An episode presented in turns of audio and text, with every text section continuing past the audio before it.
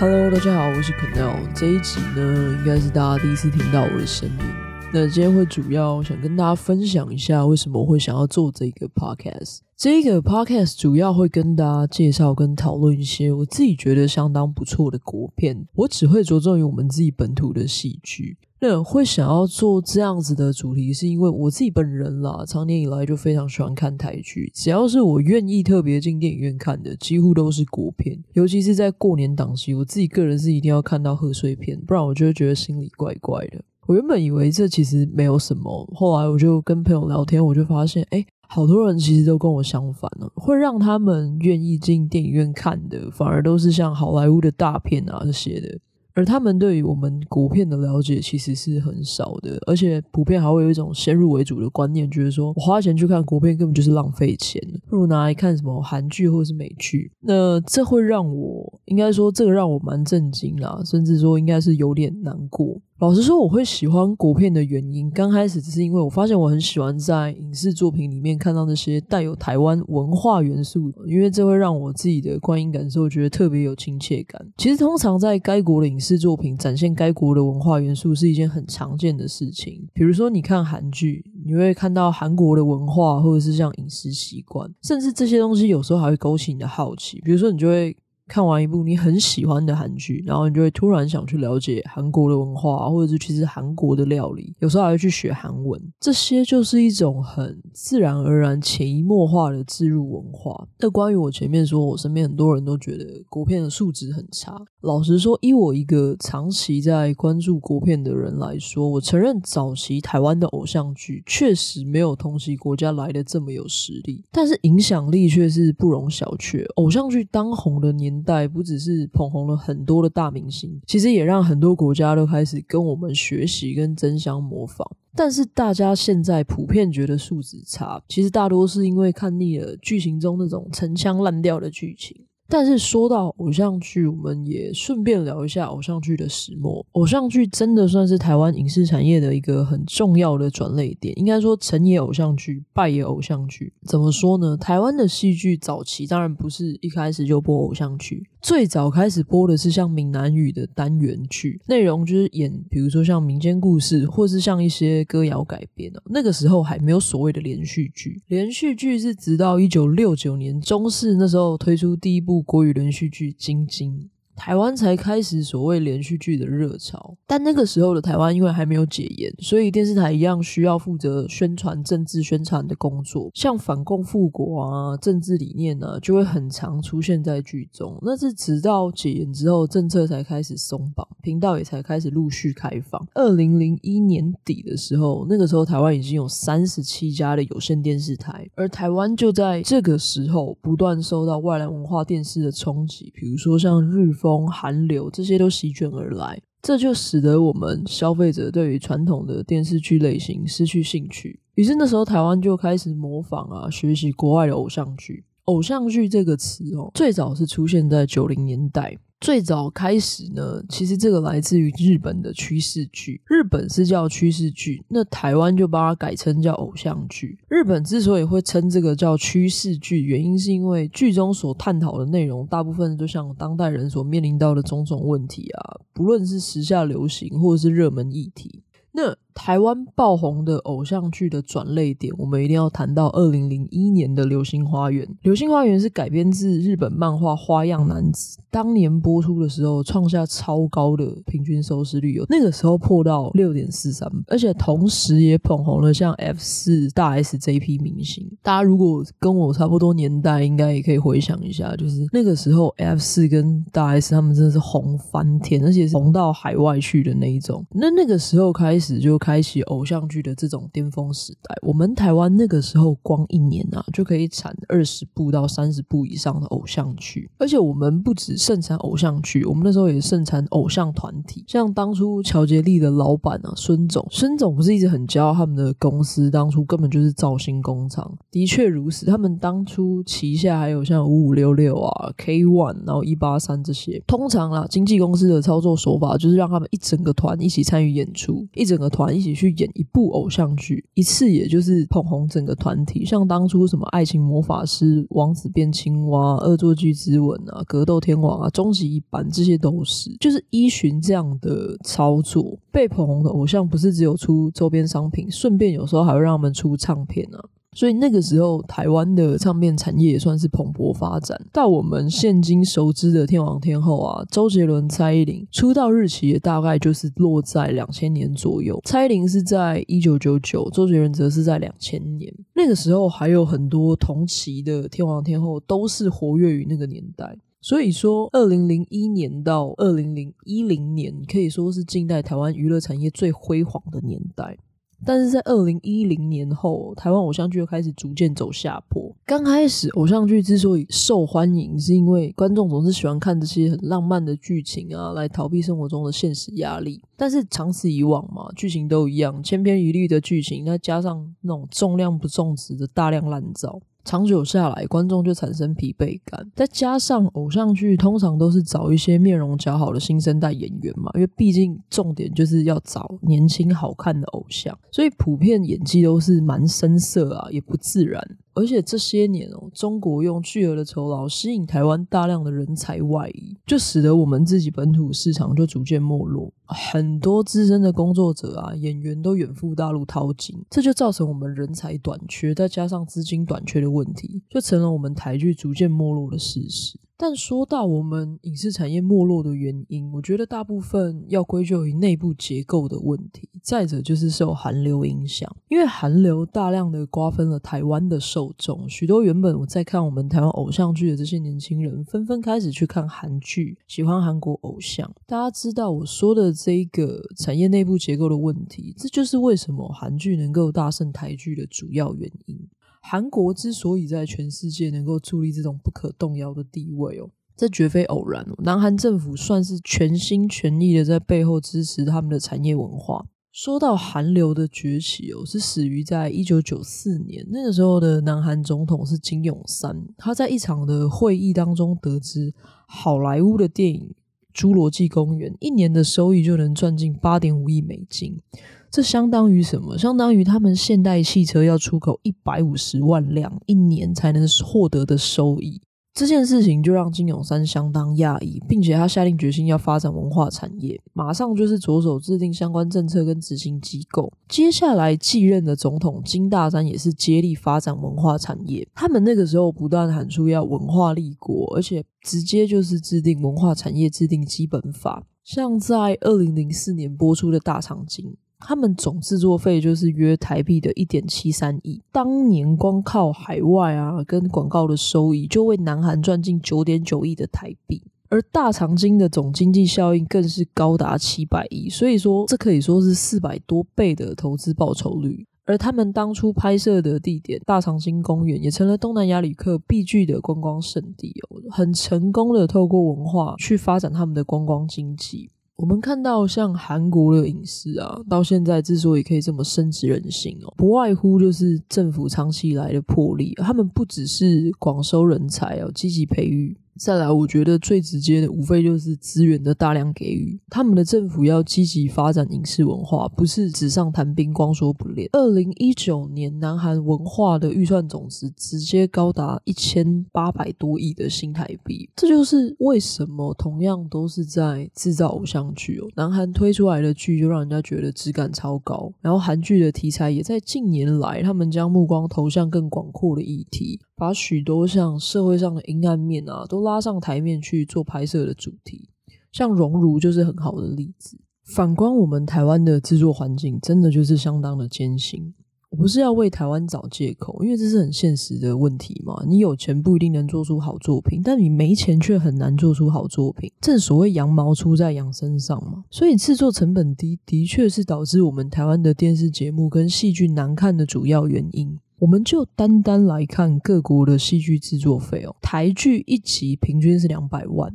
最低的从四十万起跳的都有。像当初伊甸式的拜金女王一集则是六百万，在台剧当中，这算是超级无敌高规格的制作。而大陆剧平均一集的制作费就是七百三十六万。然后像那种场面浩大的古装剧啊，单集成本就超过千万元，像是《武媚娘传奇》一集的成本就要一千五百六十二万。再来说韩剧，韩剧一集的制作费更是高达一千七百多万，根本就是台剧的八倍。举例而言，像二二零零七年裴勇俊主演的《太王四神记》，一集的成本就上看五千万。而这个现象不光只是戏剧哦，综艺节目制作费跟其他国家比，我们的落差是更大的。像大陆综艺节目平均一集的制作费就三千多万，根本就是台湾的三十五倍。像他们仿制韩国的那个《Running Man》啊。第二季的第一集成本就高达八千三百三十三万，然后像《中国好声音》《我是歌手》，一集至少也有三千六百多万的制作费，所以要马儿跑又要马儿不吃草，这是不可能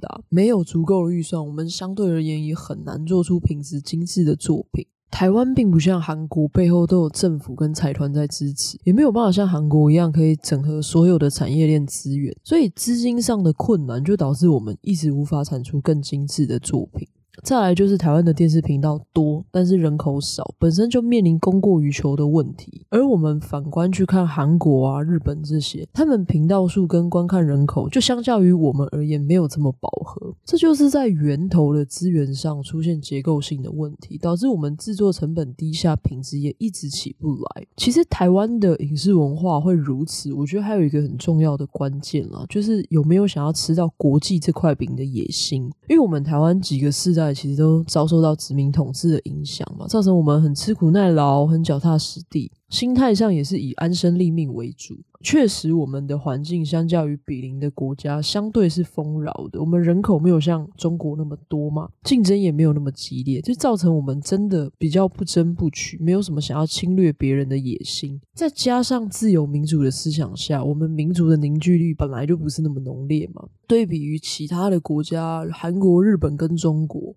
这些国家本身民主意识就相当浓烈，侵略性也比较强。所以很多知名的戏剧人就说，韩国的眼光确实放得比较远，野心也比较大，一心就是想要用影视文化去影响全球。所以这样子的呃心态也造就他们在技术上就是一直想要求新求变。台湾则是比较安于现状，抱持说能用就好的心态，就不像韩国一样每一样就是一直要精益求精。但是说到这里，难道台湾的影视发展就只能这样吗？其实不然，尤其这几年，我相信台剧的转型跟进步，大家都是有目共睹的。从像返校啊、阳光普照啊、谁先爱上他，到最近的当男人恋爱时，台湾近期的影视发展哦，逐渐突破了那一种偶像剧的窠臼，就是题材都是千篇一律的爱情故事。近期开始转型成题材丰富、剧本也比较扎实的类型片，试着让我们的观众看向另外一个写实的社会面向。而这类型的类型片崛起啊，恰巧也反映了观众对于各种题材的好奇度跟新鲜度，反而更容易引起观众的注意。这些年，像是《麻醉风暴》、《谁是被害者》，到最近的《火神的眼泪》，这些都是近期较好又叫座的优质戏剧。说到转型，就要提到二零零八年王小弟老师的。波丽士大人开出第一枪，跳脱以往这种戏剧的风格，开始尝试所谓的职人片。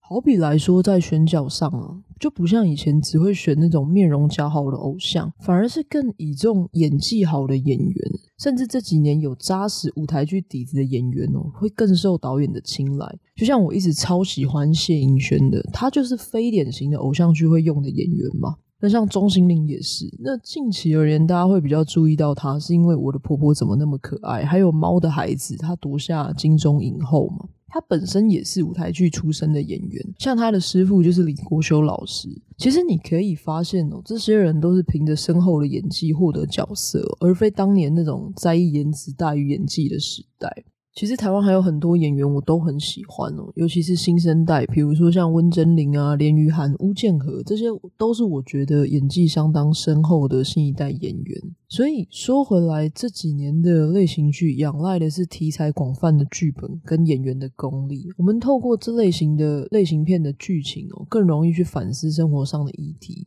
好比来说，像《我们与恶的距离》就是很好的例子嘛。在我们娱乐的距离还没有播出的时候，我相信大家对这种随机杀人事件一定是痛恨欲绝。像这种比较大的社会案件啊，因为造成社会很大的伤害，然后媒体也会渲染片面的报道，所以我们的情绪都会无限放大，导致我们很难客观的看到其他的面相。而这部剧就会透过不同切换的视角，不仅仅只是让我们看见受害者家属的痛楚啊，也让我们看见加害者家属的处境。撇除是非对错，影集真的只是客观的去呈现这些视角，但是自然而然就会诱发我们去反思更多的议题。而这类型的台剧这几年真的是层出不穷。我知道很多人会觉得看这种片看完觉得心情会很闷，所以不太喜欢。但是我觉得这种片往往可以让你更能够同理这个世界。我们大部分都只是一般人呐，然后像这种写实的剧情，其实更容易让我们有共鸣。也会让我们去反思很多，比如说我们太多二元对立的观点，其实并不适用这个多元的社会。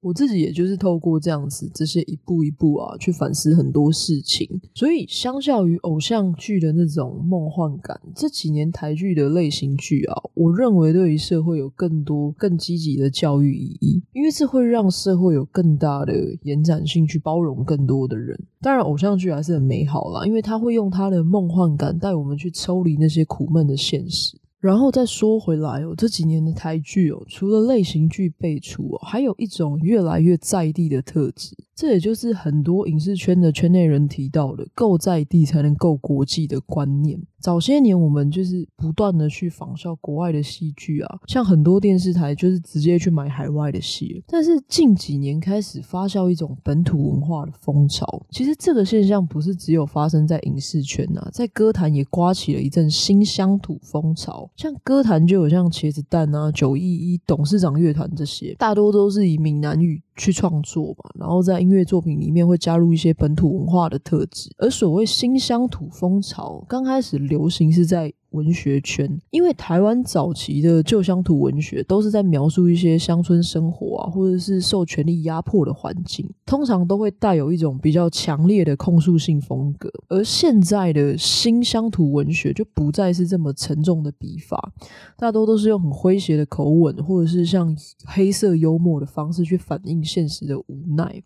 有时候还会融入一些像后现代的结构主义跟一些魔幻的手法，比如来说像。天桥上的魔术师就是很好的例子，偶尔也会穿插一些民间信仰的故事在里面，这些就会能够让人马上联想到台湾某个特定区域或是乡土特色，像是杨富闵的花甲男孩就是很符合以上说的这些特点。然后在台式喜剧或是综艺方面啊，这几年也一直不断尝试新的风格，从过去秀场时代那种插科打诨，总是喜欢开开黄色笑话那一种，到现代则是转变成一种反讽式的草根幽默，就好比像。大大佛普拉斯跟同学麦拉斯这两部作品，就是非常切合这种黑色幽默。而我自己其实很喜欢这种黑色喜剧的叙事线啊，因为其实电影中的每一个笑点背后都是藏着我们社会实际的伤口。好，讲回来，为什么我希望大家有机会还是可以多多支持一下国片，支持一下我们自己本土的戏剧？其实我并不是说要用爱国这样子的意识形态去情绪勒索大家，一定要看国片啊，或者是一定要认识台湾文化，不然你就是不爱国。不是这样的，我只是觉得，其实近几年台湾的戏剧真的有很努力的在转型，像王小弟老师的 Q Place 或者是直剧场，就是很深耕于想要培养新一代实力派演员的地方。我相信这几年台剧的进步，大家都是有目共睹的。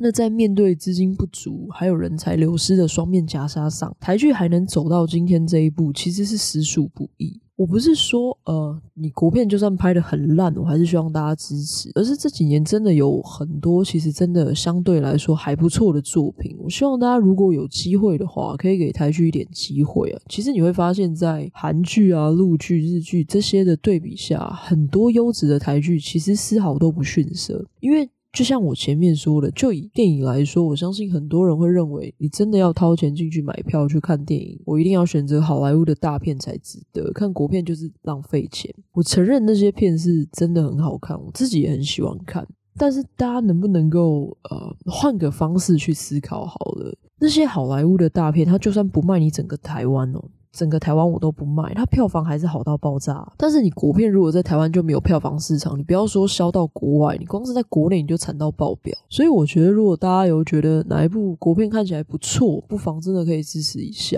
说到这个，我也想跟大家聊，其实产业有义务要进步。观众也有责任要支持好的戏剧，双向的关系才能够一起带动这个产业的整体发展。就像我们总是喜欢抱怨一些媒体嘛，就是你干嘛一直要去拍那些明明星的隐私啊，跟八卦很没水准。但是会有这样子的产出形态，其实是对比我们的需求的。如果我们本身观众就不爱看这种八卦，你在供需法则的运行下，这样子题材的新闻没有人要看，就也不会有人要做。这就是跟物种的演化是一样的嘛。太劣流量，观众不爱看，自然就会被淘汰。所以，我们对于一个产品的选择啊，会直接或是间接的去影响到整个产业的形态。我举个例子来说，我们的公视，也就是公共电视，其实品质其实不差，制作出来的戏剧或者是节目啊，也都是金钟奖的常胜军，甚至有时候在主流市场也是叫好叫座的作品。但是对比于英国啊，他们的 BBC 一台就达到四十七趴的观众触及率相比，台湾公视的平均收视率却只有可怜到零点二跟零点三，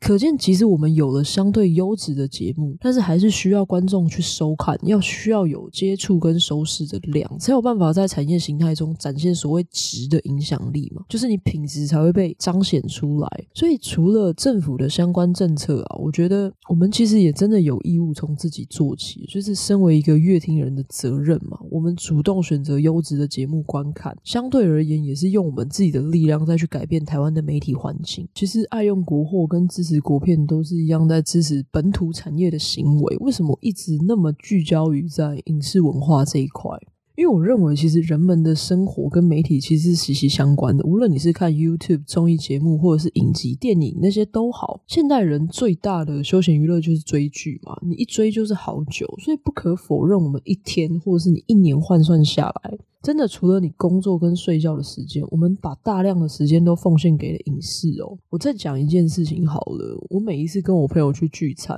然后他们就问我说：“哎，你要吃什么？”每一次他们都跟我说要吃韩国料理，无论是去吃韩式烤肉或者是铜板烤肉，真的每一次都是要吃韩式料理。因为他们就有看韩剧的习惯嘛，就会特别去接触韩国文化，然后也会喜欢韩国的饮食。因为我自己是没有什么在看韩剧嘛，因为我就是国片派的，所以我每次被他们逼着要去吃韩国料理的时候，我刚开始我是真的不懂，就觉得台湾明明有这么多的异国料理，就算不喜欢吃台式的，还是有其他国可以做选择。但是为什么我偏偏就只能吃韩国料理？直到有一次，我朋友就劝我说：“啊，你去看梨泰院，你去看梨泰院。”结果我就真的去看了，看完了隔天真的跑去吃韩式的炸酱面。所以从那一次之后，我就真的了解影视文化对我们日常的生活影响力是真的很大。如果我们可以将自身的文化渗透到影视里面，用影视来做媒介，真的很有可能可以成功的将台湾行销出去，因为这就是一种很潜移默化的影响嘛。说实话。在我们战后这几辈的人来说，大家的国土归属感本身就比较薄弱，但这绝对不是说大家就是崇洋媚外啊，或者是不爱国还是怎么样的。其实这是情有可原的。台湾历经这么多次的殖民统治，再加上国共内战这些原因啊，台湾人因为历史的造就，本身就会比较自我怀疑自己到底是谁。就像大家如果读到《亚细亚的孤儿》这本书，就会更有感触。而这种身份归属的冲突感，再加上世界地球村网际网络这么发达，大家一天到晚接受这么大量的海外资讯。很容易去欣赏或者是去憧憬国外的事物，我觉得这都是非常自然的事情。但我很常举一个例子，就是日本。老实说，我没有特别喜欢日本这个国家，但是我非常非常敬佩日本。当初日本在明治维新的时候，他们派大量的海外留学生去西方进修，学大量的西方技术，所以才造就日本往后的发展这么迅速，而且奠定他们成东南亚最先进的国家，也让他们从原本只是中国的藩属国，摇身已变成西方列强都畏惧的世界强权。我要说的是，日本在明治维新的时候，他们是很谦虚的去向西方人学习他们的技术，为的就是要增进自己的自身的国力，而不是一昧的觉得西方好棒棒，我们就全部出去当西方人。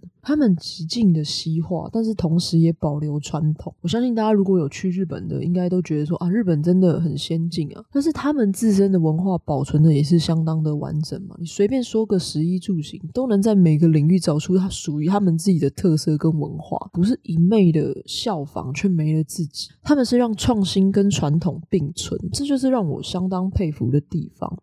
但说到日本的明治维新哦，他们的演变也是有所转折的。日本在那时候分两派哦，一派是极尽西化，一派则是传统保守。在明治维新的初期，西化派甚至扬言说要焚烧古寺跟古迹，全面都要禁止说日文，甚至要跟西方人通婚。而这些就让当时日本的内部饱受争议跟冲突。这直到伊藤博文改变做法，将两者融合并进，才让现今的日本是保存现代化跟传统文化，而我要说的是，而是我们可以从日本的例子看见哦，他们努力的向西方在学习的同时，为的就是要增进自己国家的竞争力，而不是一再的说国外有多好多好，那我自己的国家就是懒没救了。我们应该要很虚心的去学习，但是回过头去想想，怎么透过这些学习到了新的技术来增加我们国家自身的竞争力。而不是只是出一张嘴，一直在抱怨自己的国家有多烂啊，怎么样的？那试想，你到底对这个国家你贡献了什么吗？